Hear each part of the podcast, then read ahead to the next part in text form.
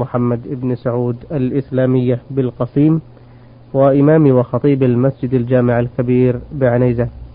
فمرحبا بكم جميعا في بداية هذا اللقاء وهذه أولى الرسائل من المستمع محمد عبد الهادي من المنطقة الغربية. بعث بسؤال يقول فيه ما هي شروط الرضاع المحرم مع ذكر الدليل؟ وما مدى صحة الحديث القائل بأن جارية شهدت على امرأة بأنها أرضعت رجلا من المسلمين وكان قد تزوجها فقال له الرسول صلى الله عليه وسلم دعها أو كما قال صلى الله عليه وسلم ولماذا أمره الرسول بمفارقتها دون أن يسأله عن عدد الرضاعات؟ فهل يعني هذا أن قليل الرضاع وكثيره محرم؟ أم ماذا أرجو إيضاح هذا الموضوع بالتفصيل؟ الحمد لله رب العالمين وأصلي وأسلم على نبينا محمد وعلى آله وأصحابه أجمعين. شروط الرضاع المحرم أولا أن يكون من آدمية. فلو رضع اثنان من بهيمة لم يكونا أخوين. لقوله تعالى وأمهاتكم اللاتي أرضعنكم. ولا تصدق الأمومة إلا إذا كانت المرضعة من بنات آدم. الشرط الثاني أن يكون خمس رضعات فأكثر. لما رواه مسلم من حديث عائشة رضي الله عنها قالت كان فيما أنزل من القرآن عشر رضعات معلومات يحرم. فنسخن بخمس معلومات فتوفي رسول الله صلى الله عليه وسلم وهي فيما يتلى من القرآن. فلو أرضعت المرأة الطفل مرة أو مرتين أو ثلاثا أو أربعا لم تكن أما له من الرضاع. فإذا أرضعته خمس مرات صارت أما له من الرضاع. الشرط الثالث أن يكون لهذا اللبن أثر في تغذية الطفل وتنميته. فقد ثبت في الصحيحين عن النبي صلى الله عليه وسلم أنه قال إنما الرضاعة من المجاعة. أي معناه أن الرضاعة المؤثرة هي التي تدفع جوع الإنسان الراضع وهذا لا يكون إلا إذا كان قبل الفطام. وقال بعض أهل العلم إن المعتبر أن يكون الرضاع في الحولين فما بعد الحولين فلا عبرة به وإن كان الطفل لم يفطن وما كان قبل الحولين فهو معتبر وإن كان الطفل قد فطن. هذه ثلاثة شروط. هناك شرط رابع اختلف فيه أهل العلم وهو أن يكون هذا اللبن قد ثاب يعني در واجتمع من وطء أو حمل. ولكن هذا الشرط ليس بصحيح فإن ظاهر النصوص الإطلاق. وإذا لم يثبت هذا الشرط فإنه لا عبرة به لأن الأصل عدمه. وأما ما أشار إليه الأخ من المرأة التي قالت للرجل مع زوجته إني قد رضعتكما فأمره النبي عليه الصلاة والسلام بفراقها وقال له كيف وقد قيل فهذا الحديث صحيح. نعم. وهو محمول على أن المراد بقولها قد أرضعتكما أي الرضاع المحرم. المفهوم عند الناس وحينئذ لا يحتاج إلى استفصال. ثم على فرض أنه مطلق فإن هذا المطلق يحمل على المقيد. فلا تترك الأحاديث الصحيحة الصريحة في اشتراط العدد من أجل قضية عين فيها احتمال. وعلى هذا فلو أن امرأة قالت للزوج إني قد أرضعتك وزوجتك فإنه لا بد من الاستفصال. كم أرضعت؟ وكم؟ وهل كان قبل الفطام أم بعد الفطام؟ نعم. آه كيفية الرضع بالنسبة لعدد الرضعات؟ هل هي بالشبع أو بمجرد المصة؟ هذه أيضا مما اختلف فيها أهل العلم. نعم. فبعضهم يرى أن الرضعة عبارة عن التقام الثدي فما دام الصبي متقما للثدي فهي رضعة فإذا أطلقه وعاد ولو في الحال فإنها رضعة أخرى. نعم. وعلى هذا فيمكن أن يأتي بالرضاعة الخمس في مقام واحد. وقال بعض أهل العلم إن الرضعة إنها فعلة فهي بمنزلة الوجبة والأكلة وأنه ما دام في حضن المرأة فهي رضعة واحدة ولو أطلقت الثدي عدة مرات لأنها كلها تعتبر متصلا بعضها ببعض. حتى يشبع. وليس بشرط أن يشبع المهم حتى تكون هذه الرضعة نعم. منفصلة عن رضعة أخرى بعدها. يكون بينهما وقت بحيث لا تعد هذه متصلة إذن هذه على المجالس يعني هذه في مجلس نعم نعم نعم. في مجلس. نعم هذا أقرب ما يكون. نعم. كل واحدة في مجلس. والأرجح من الرأيين؟ الأرجح عندي هذا. أن كل معتبر نعم. المجالس. المجالس. رضعة خمس رضعات. فإذا كانت خمس رضعات فمعناه لابد أن تتحقق كل رضعة منفصلة عن الأخرى. نعم. نعم. بارك الله فيكم. هذا المستمع علاء الدين عطى شحاتة مصري يعمل بالعراق. بعث بسؤال يقول فيه رجل ترك زوجته أكثر من سنتين وسافر إلى إحدى البلدان بحثا عن الرزق ولكنه خلال تلك المدة كان دائم الحلف بالطلاق بجميع أنواعه لأي سبب يحدث وبغضب وبدون غضب.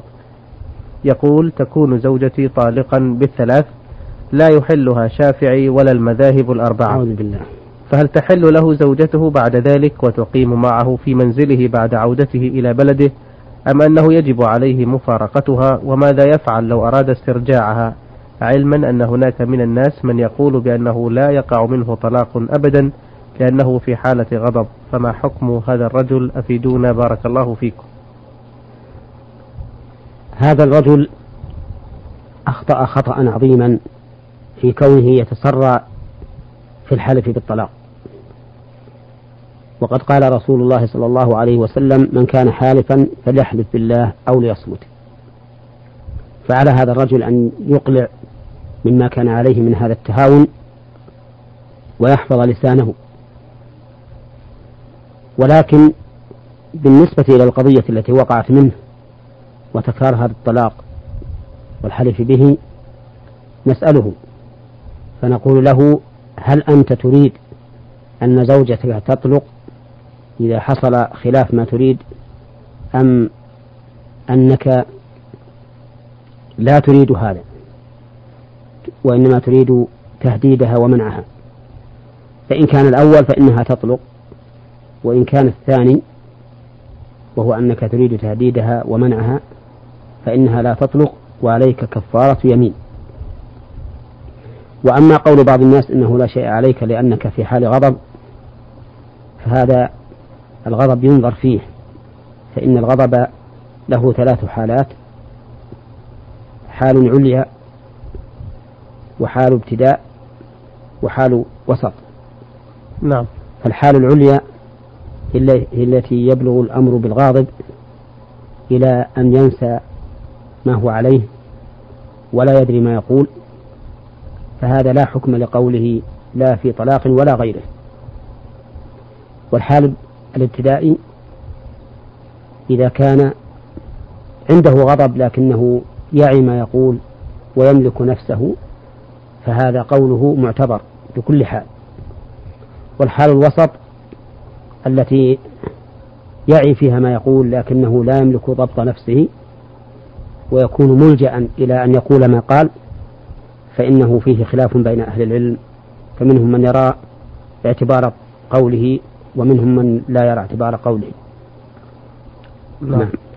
هل من نصيحة إلى مثل هذا الشخص الذي يصدر الفتية بدون علم وقد يوقع غيره في الخطأ. نصيحتنا لهذا وأمثاله الذين يفتون بغير علم أن يتقوا الله عز وجل وأن يعلموا أنهم إذا أفتوا فإنما يتكلمون عن الله سبحانه وتعالى ويقولون على الله وقد حرم الله على عليه وقد حرم الله على عباده أن يقولوا عليه ما لا يعلمون وقارن ذلك بالشرك به. فقال سبحانه قل إنما حرم ربي الفواحش ما ظهر منها وما بطن والإثم والبغي بغير الحق وأن تشركوا بالله ما لم ينزل به سلطانا وأن تقولوا على الله ما لا تعلمون. فليحذر المؤمن من أن يكون واقعا فيما حرمه الله عليه ولا يفتي إلا بعلم. إن كان من أهل العلم فبما أعطاه الله من العلم. وإن كان من العامة فبما سمعه وتيقنه من أهل العلم. ومع هذا فإنه ينبغي للعام أن يتحرز غاية التحرز إذا استفتى أحدا من أهل العلم فإن بعض العامة يستفتون فيصورون الشيء بغير حقيقته فيفتون على ضوء ما سمعه المفتي ويحصل بذلك الخطأ العظيم. وبعض العامة يصور شيء على حقيقته لكنه لا يفهم الجواب على حقيقته. فيقع أيضا في خطر عظيم ويضل ويضل الناس. بارك الله فيكم. هذا السائل أبو بكر الأمين من جدة بعث بسؤالين يقول فيها آه، إذا اعتمر الإنسان ولم يقصر شعره أو لم يحلق جهلا منه أو نسيانا فهل تصح عمرته أم لا؟ وإذا لم تكن صحيحة فماذا عليه أن يفعل؟ العمرة صحيحة وإن لم يحلق أو يقصر. نعم. وذلك لأن الحلق أو التقصير ليس من أركان العمرة وإنما هو من الواجبات. وإذا تركه الإنسان ناسيا فإنه يحلق متى ذكر. إلا إذا فات الأوان فإنه يذبح فدية يتصدق بها على الفقراء. وإذا تركه جاهلا وعلم فإنه يحلق إلا إذا فات الأوان فإنه يذبح فدية يتصدق بها على الفقراء. نعم. ولا إثم عليه في هذه الحال ما دام ناسيا أو جاهلا. إنما لا بد من الفدية؟ لا بد من الفدية إذا لم يمكن التدارك. نعم. ولفقراء الحرم. وتكون لفقراء الحرم. آه، سؤاله الآخر يقول هل هناك دعاء خاص في الطواف أو السعي للحج أو للعمرة وهل يجوز أن يقرأ أن يقرأ القرآن فيهما؟ ليس هناك دعاء خاص للحج والعمرة بل يقول الإنسان ما شاء من دعاء ولكن إذا أخذ بما ورد عن النبي عليه الصلاة والسلام فهو أكمل مثل الدعاء بين الحجر بين الركن اليماني والحجر الأسود ربنا آتنا في الدنيا حسنة وفي الآخرة حسنة وقنا عذاب النار. وكذلك ما ورد من الدعاء في يوم عرفة وما ورد من الذكر على الصفا والمروة وما أشبه ذلك. فالشيء الذي يعلمه ينبغي أن يقوله والشيء الذي لا يعلمه يكفي عنه ما كان في ذهنه مما يعلمه. وهذا ليس على سبيل الوجوب أيضا. بل هو على سبيل الاستحباب. والمهم أنه ليس للحج ولا للعمرة دعاء معين لا بد منه بل الأمر فيه كله على سبيل الفضيلة. وبهذه المناسبة أود أن أقول إنما يكتب في هذه المناسك الصغيرة التي تقع في أيدي الحجاج والعمار من الأدعية المخصصة لكل شوط أقول إن هذا من البدع التي لم ترد عن النبي صلى الله عليه وسلم. وفيها أيضا من المفاسد ما هو معلوم فإن هؤلاء الذين يقرؤونها يظنون أنها أمر وارد عن النبي عليه الصلاة والسلام ثم يعتقدون التعبد بتلك الألفاظ المعينة ثم إنهم يقرؤونها وقد لا يعلمون معناها والمراد بها ثم إنهم يخصون هذا الدعاء بكل شوط فإذا انتهى الدعاء قبل تمام الشوط كما يكون في الزحام سكتوا في بقية الشوط. وإذا انتهى الشوط قبل انتهاء هذا الدعاء قطعوه وتركوه حتى لو لو أنه قد وقف على قوله اللهم ولم يأتي بما يريد قطعه وتركه. وكل هذا من الخطأ من الأضرار التي تترتب على هذه البدعة. وكذلك أيضا ما يوجد في هذه المناسك من الدعاء عند مقام إبراهيم. فإن هذا لم يرد عن النبي عليه الصلاة والسلام أنه دعا عند مقام إبراهيم وإنما قرأ حين أقبل عليه واتخذوا من مقام إبراهيم مصلى وصلى خلفه ركعتين. وأما هذا الدعاء الذي يدعون به ويشوشون به على المصلين عند المقام فإنه منكر من جهتين. الجهة الأولى أنه لم يرد عن النبي عليه الصلاة والسلام فهو بدعة. الجهة الثانية أنهم يؤذون به هؤلاء المصلين الذين يصلون خلف المقام. والمهم أن غالب ما يوجد في هذه المناسك غالبه مبتدع إما في كيفيته وإما في وقته وإما في موضعه. أحسن الله إليكم. هذا أو هذه رسالة بعثت بها الأخت عين ميم خاء ضاد من قرية المريفق بني الحارث.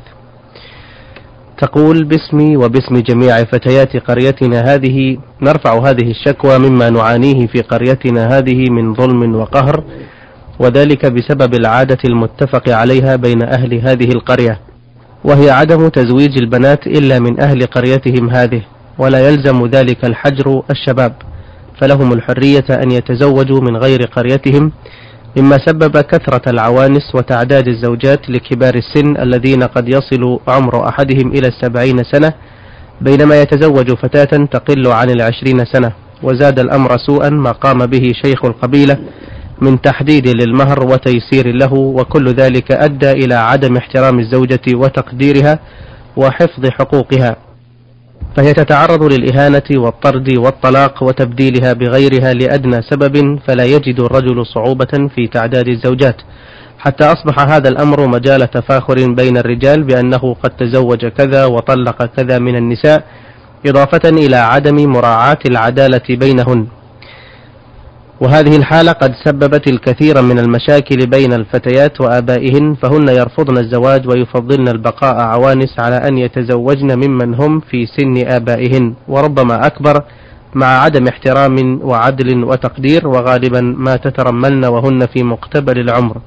فلو كان الأمر هذا يعم الفتيات والشباب لكان الأمر سهلا. ولكن أن يكون هذا الحجر خاصا بالبنات فقط فهذا عين الظلم فنحن نطلب منكم بذل النصيحة إلى هؤلاء الآباء أن يتقوا الله في بناتهم ولا يظلموهن ولا يظلمهن فإنهن أمانة في أعناقهم ولعل الله أن يهديهم ويقلع عن هذه العادة السيئة التي ما أنزل الله بها من سلطان. وفقكم الله. هذا سؤال مهم وهو يتضمن أمرين. الأمر الأول النصيحة لهؤلاء الآباء والمشايخ لهذه القبيلة فنحن نحذرهم من غضب الله وسطوته ومن دعاء هؤلاء النساء عليهم فإنهن مظلومات.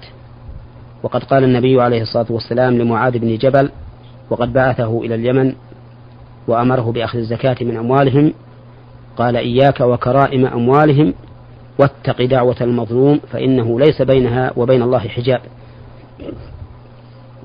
فهؤلاء النساء اللاتي ظلمن قد يدعون على هؤلاء الرجال بدعوة تستجاب فتحيط بهؤلاء الرجال والعياذ بالله. ثم إن هذا ليس من العدل أن تمنع الزوجة ممن هو كفء لها في دينه وخلقه. وقد قال النبي عليه الصلاة والسلام إذا أتاكم من ترضون دينه وخلقه فأنكحوه. إلا تفعلوه تكون فتنة في الأرض وفساد عريض. وأيضا فإن هذه المسألة تسبب مفاسد كثيرة. فإن الفتاة إذا لم تتزوج في سن مبكرة فقد يؤدي بها الأمر إلى الفساد فساد الأخلاق والزنا والعياذ بالله وهذا أمر من أعظم المفاسد. أما بالنسبة لهذه القضية المعينة في هذه القبيلة فأرى أن يرفع الأمر إلى ولاة الأمور. وولاة الأمور هم الذين عليهم التنفيذ وأن يلزموا هؤلاء بالتمشي على ما جاءت به الشريعة من أن المرأة تزوج من كان كفءا في دينه وخلقه. بارك الله فيكم. آه هذا السائل محمد ناصر من جمهورية اليمن الديمقراطية محافظة لحج بعث بسؤالين.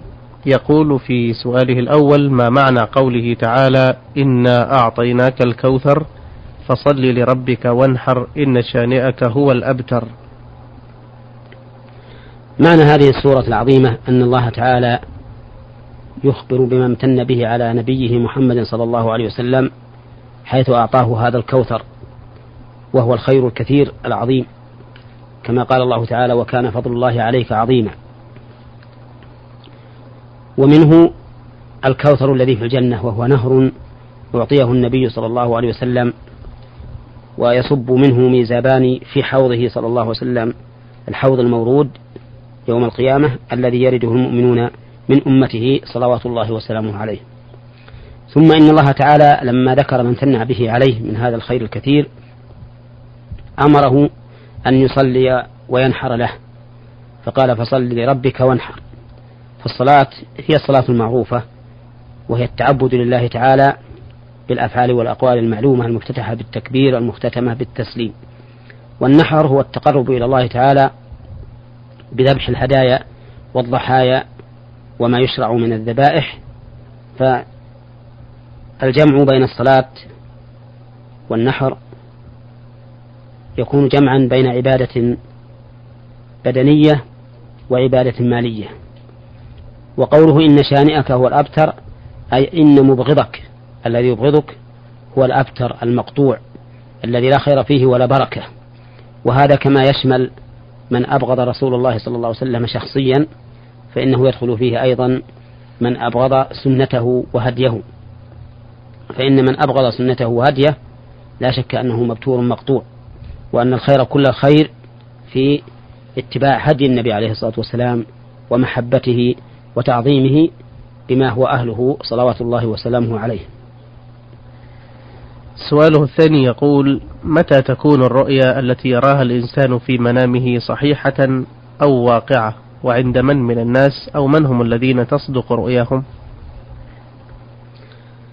الغالب أن الرجل المؤمن الصدوق هو الذي تكون رؤياه صحيحة. والنبي عليه الصلاة والسلام أخبر بأن الرؤيا الصالحة جزء من ستة وأربعين جزءا من النبوة. فإذا كان الإنسان صدوق الحديث في يقظته وعنده إيمان وتقوى فإن الغالب أن الرؤيا تكون صادقة. ولكن ليعلم أن ما يراه الإنسان في منامه ثلاثة أقسام رؤيا وحلم وإفزاع من الشيطان. فالرؤيا هي التي أخبر عنها النبي عليه الصلاة والسلام أنها جزء من ستة وأربعين جزءا من النبوة وغالبا ما تقع غالبا تقع ولكنها أحيانا تكون يكون وقوعها على صفة ما رآه الإنسان في منامه تماما وأحيانا يكون وقوعها على صفة ضرب الأمثال في المنام يضرب له المثل ثم يكون الواقع على نحو هذا المثل وليس مطابقا له تماما. مثل ما رأى النبي عليه الصلاة والسلام قبيل غزوة أحد أن في أن في سيفه ثلمة ورأى بقرا تنحر. فكان الثلمة التي في سيفه استشهاد عمه حمزة بن عبد المطلب رضي الله عنه لأن قبيلة الإنسان بمنزلة سيفه في دفاعهم عنه ومعارضته ومناصرته والبقرة التي تنحر كان استشهاد من استشهد من الصحابة رضي الله عنهم لأن في البقر خيرا كثيرا. وكذلك الصحابة رضي الله عنهم كانوا أهل علم ونفع للخلق وأعمال صالحة. أما الذي يكون حلما فهو ما يراه الإنسان في منامه مما يقع له في ماجريات حياته. فإن كثيرا من الناس يرى في المنام ما تحدثه به نفسه في اليقظة وما جرى عليه في اليقظة وهذا لا حكم له. وأما الثالث الحلم الذي فيه الإفزاع فهو من الشيطان. فإن الشيطان يصور للإنسان في منامه ما يفزعه من شيء في نفسه أو في ماله أو في أهله أو في مجتمعه لأن الشيطان يحب إحزان المؤمنين. كما قال الله تعالى إن من نجوى من الشيطان ليحزن الذين آمنوا وليس بضارهم شيئا إلا بإذن الله. فكل شيء ينكد على الإنسان حياته وصفوه ويعكر صفه عليه فإن الشيطان حريص عليه سواء ذلك في اليقظة أو في المنام لأن الشيطان عدو كما قال الله تعالى إن الشيطان لكم عدو فاتخذوه عدوا. وهذا النوع الأخير أرشدنا رسول الله صلى الله عليه وسلم إلى التحرز منه. فأمر من رأى في منامه ما يكره أن يستعيذ بالله من الشيطان ومن شر ما رأى وأن يدخل عن يساره ثلاث مرات وأن ينقلب على جنبه الآخر وأن لا يحدث أحدا بما رأى. فإذا فعل هذه الأمور فإن ما رآه مما يكرهه في منامه لا يضره شيئا. وهذا يقع كثيرا من الناس ويكثر السؤال عنه. لكن الدواء له ما بينه النبي صلى الله عليه وسلم. فاستعيذ بالله من الشيطان الرجيم. ومن شر ما رأيت. ولا تحدث بذلك أحدا. ثم إن كان ذلك في منامك الخاص فإنك تنقلب إلى الجانب إلى الجنب الآخر وتدخل على يسارك ثلاث مرات نعم بارك الله فيكم الجزء الأول والقسم الأول الذي هو الرؤيا هل هي خاصة بأحد من الناس أو هي دليل صلاح على للإنسان؟ لا ليس ليس كذلك. نعم. ليس كذلك بل هي أمر يقدره الله تعالى على على المؤمنين وعلى الفساق. يعني وربما يرى الكافر أيضا رؤيا ويقع الأمر كما كما رأى. نعم. نعم. هل يجوز التحريف في الرؤيا في روايتها؟ لا بزيادة أو بنقص لا يجوز التأويل في لا يجوز التحريف في رواية في روايتها ولا نعم. يجوز الكذب في, في الرؤيا فإن الكذب في الرؤيا من كبائر الذنوب لأن الإنسان يعاقب عليها وكذلك أيضا لا يجوز لأحد أن يؤولها وليس من أهل التأويل بمعنى أن أن يعبرها تفسير. نعم. ويفسرها. وهو ليس من أهل التأويل والتفسير والمعرفة لأنه قد يؤولها على خلاف ما هي له ويقع الأمر على حسب ما أول ويكون في هذا ضرر عظيم. نعم. جزاكم الله خير الجزاء. أيها الإخوة الكرام أعرضنا رسائلكم في لقائنا اليوم على الشيخ محمد بن صالح العثيمين المدرس في كلية الشريعة.